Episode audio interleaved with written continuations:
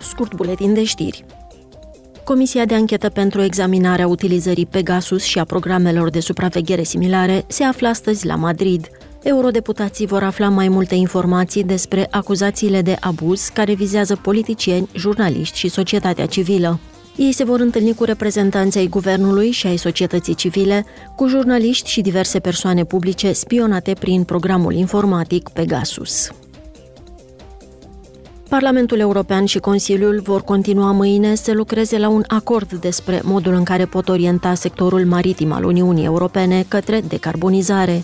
Ei vor discuta despre cum pot fi reduse emisiile de gaze cu efect de seră ale navelor și cum se poate folosi o proporție mai mare de combustibili regenerabili.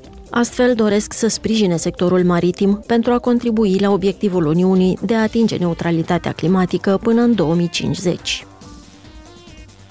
Comisia de control bugetar va supune mâine la vot așa numita procedură de descărcare de gestiune pentru 2021. Prin aceasta, eurodeputații examinează modul în care este cheltuit bugetul Uniunii Europene de către Comisia Europeană și celelalte instituții și organisme ale Uniunii și decid dacă îl aprobă.